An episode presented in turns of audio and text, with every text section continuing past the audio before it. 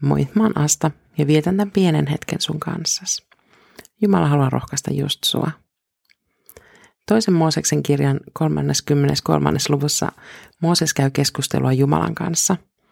Jumala ilmoittaa, että hän ei enää vailla kansan kanssa, koska se on niskuroiva ja ettei Jumala hukuttaisi omaa kansansa sen kanssa kulkiessa.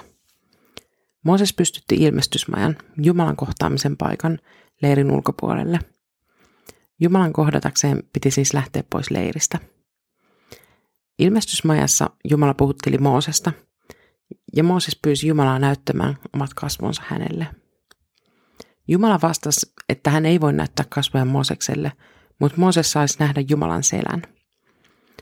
Ja sitten Jumala asetti Mooseksen kallion rotkoon, missä tämä oli suojassa, ja kulki Mooseksen editse.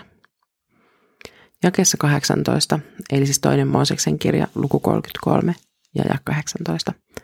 Mooses pyysi, anna siis minun nähdä kunniasi. Tai vanhan 3338 käännöksen mukaan, anna minun nähdä kirkkautesi. Jumala vastaa jakeessa 19, tai myös se vanhan käännöksen mukaan, minä annan kaiken ihanuuteni käydä sinun ohitsesi. Uudessa käännöksessä, minä annan kirkkauteni kulkea sinun ohitsesi. Ja vielä lisää jakeessa 20. Sinä et voi nähdä minun kasvojani, sillä yksikään ihminen, joka näkee minut, ei jää eloon. Ja sitten Jumala suojasi Moosesta kämmenellään, ja tämä sai nähdä Jumalan takapäin. Tässä luvussa on niin monia tunteita. Jumala oli kansalle niin vihainen, että hän olisi voinut hukuttaa tämän. Joten viisaasti hän piti etäisyyttä tässä tilanteessa. Mooses kuitenkin luotti Jumalan hyvyyteen ja halusi varmistaa, ettei Jumala hylkää heitä erämaahan. Moosekselta oli aika rohkea pyyntö – että hän saisi nähdä Jumalan kasvot. Varmasti hänkin tarvitsi ihan valtavasti rohkaisua, että pystyi hoitamaan sen oman tehtävänsä kansanjohtajana.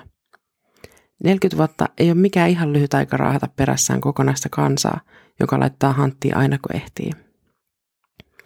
Toi vanhan käännöksen sanavalinta vankitsi mun huomioon. Jumala vastasi, että minä annan kaiken ihanuuteni käydä sinun ohitsesi. Ihanuus on sana, mitä mä en osaisi liittää Jumalaan – Monia muita positiivisia termejä kyllä, mutta en just tätä. Mutta siis, tämäkin puoli on totta. Meidän pitäisi päästä irti mielikuvista, joissa Jumala on vain tuomitseva ja ankara. Koska hän on hyvä ja hän on ihana. Uudessa käännöksessä käytetään sanoja kirkkaus ja kunnia. Nekin on asioita, jotka kuvaa Jumalaa ja on tosia. Mutta termeinä ne saattaa etäännyttää meitä – Siis meidän on hyvä säilyttää kunnioitus Jumalaa kohtaan, mutta ei jäädä pelkästään sen mielikuvan varaan. Koska Jeesuksen kautta hän on myös meidän isämme, joka haluaa osoittaa meille isällistä rakkauttaan, ihanuuttaan. Rukoillaan. Pyhä Jumala, ihana isä, opeta meille itsestäsi. Me halutaan oppia tunteen kaikki sun puolet, erityisesti tänään tässä on ihanuutes. Se, miten hellästi sä meitä suojelet ja varjelet kaikelta pahalta – Tuu siunaamaan tämä päivä kaikki ne askareineen. Pysy meidän lähellä. Aamen. Siunasta sun päivää.